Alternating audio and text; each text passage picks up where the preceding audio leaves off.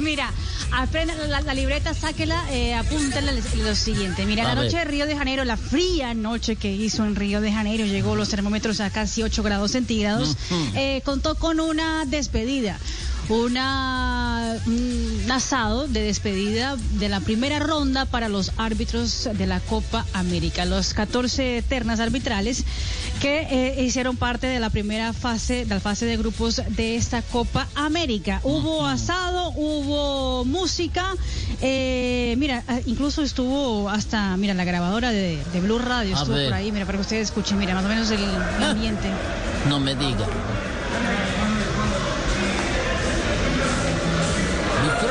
Direccional, Mario? ¿qué?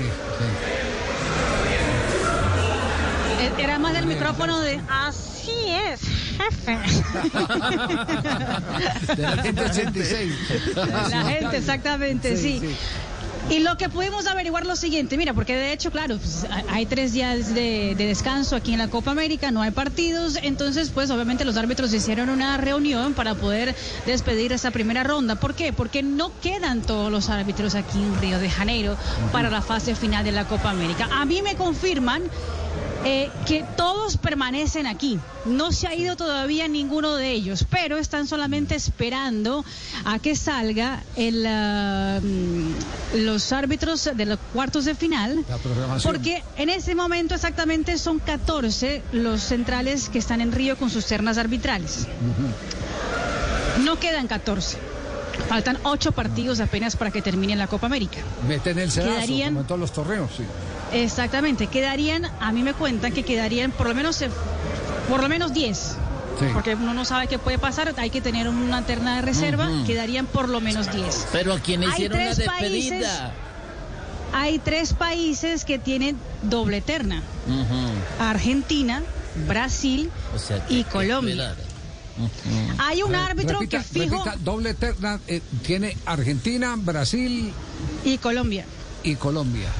Claro, Colombia tiene a Wilmar Roldán Bueno, y a... Y Andrés Rojas. y a Andrés Andrés Rojas. Andrés Rojas, sí. Sí. No, no, no, pero ese- aquí vamos, vamos cazando un poquitico. Eh, no permanecen las dobles ternas. Entonces la pregunta ahora es, la despedida era para qué terna Argentina. ¿Usted sospecha algo, Juanjo? ¿Qué terna Argentina es la que se devuelve? ¿No? Bueno, de, de las dos que hay, la única que fue observada y que fue. es- a ver, tuvo un pedido de sanciones la de, es la de es Néstor Pitana. Ajá, que, se, que se mantiene guardado para no dejarse ver de Yesurún. Eso sí. Sí. Se mantiene en concentración. No, no- y lo mismo está pasando no con, la doble terna de Colombia. Para que no lo vean los chilenos. Para que no vean a, a Roldán, no lo vean los chilenos. Ahora es que no salen y, la- y los, y los eventos sociales los hacen al, al interior. Pero Entonces, Roldán se ha dejado ver, Javi. ¿ah, sí?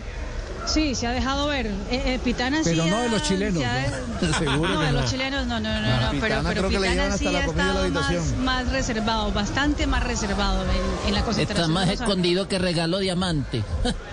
A mí me cuentan que en doble eterna no van a quedar. Es decir, alguno de Argentina, es decir, o Pitana o Lustó, se va. Se va o Sampaio o Klaus de Brasil y se van o Roldán o Andrés Rojas de Colombia.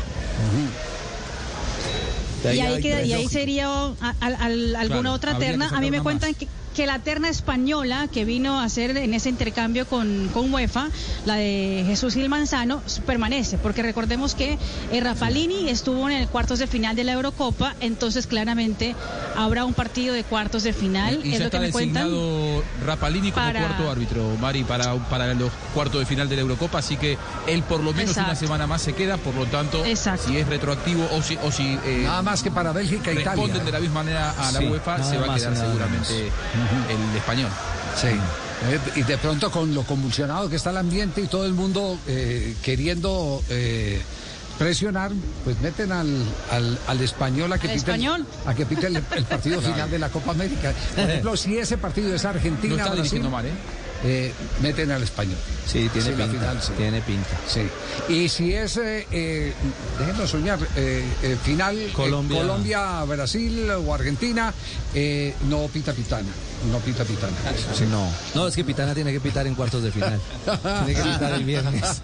Oiga, ¿y, nu- y nuestro fisgón qué hizo? Nuestro Sí. fisgón Fabio Poveda. ¿no? No, no, pero terminemos primero Ah, bueno. con, con Río, con la fiesta de Río. A ver. Bueno, Mari, eh, En conclusión, ¿cuándo se sabe el tema, cuándo se sabe el tema de los que, de los que se van?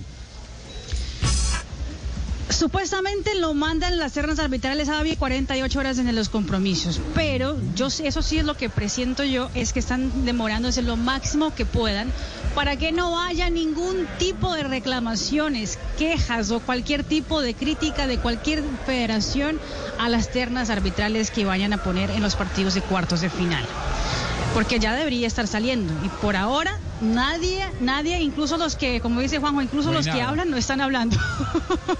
Sí, es verdad. Entonces, entonces la- hay un En silencio. las próximas horas, esta noche se podrá saber porque Podrá saberse, sí, ya sí, esta podrá noche saberse, exactamente. sí, estaremos rastreando con todos los muchachos a ver si de pronto por ahí en cualquier momento flota en la información oficial de la Conmebol. Eh, Lo último que ha subido eh, Conmebol para los medios, o sea, lo- la información inte- interna que nos entregan por lo menos para el resto del continente es eh, Conmebol Media.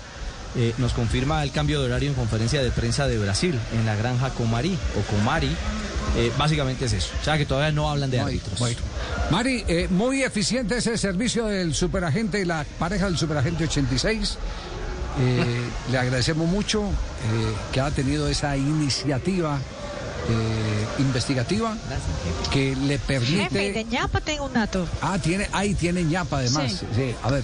que- ¿Sabes cuál es la ñapa? Yo estaba, pues, yo estaba obviamente pendiente porque había buen olor. Yo dije, uy, alguien que está haciendo el asado lo está haciendo muy bien. ¿Quién? Eh, eh, dije, debe ser argentino o brasilero, ¿cierto? Eh, pues no. Me cuentan.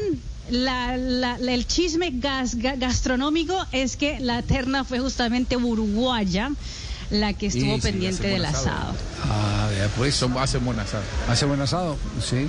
Sí, sí, en Uruguay sí, se sí. come muy buen asado. El Río de la Plata, el Río de la Plata tenemos buen asado. Sí, sí, sí. ¿Usted ha comido Somos asado de hermanos, cuero en Uruguay? No. ¿No ha comido asado de cuero no? ¿No? Sí, sí, sí, por ¿Cómo supuesto. así? Cae pesado. Ese sí no lo conozco. Ahí en el Claro. puerto. No, no, no, en el puerto no lo venden, eso normalmente No, lo no. hacen es en una en una hacienda. Asado de cuero es el que el que Claro. te dan la carne pegada a la piel original de la vaca.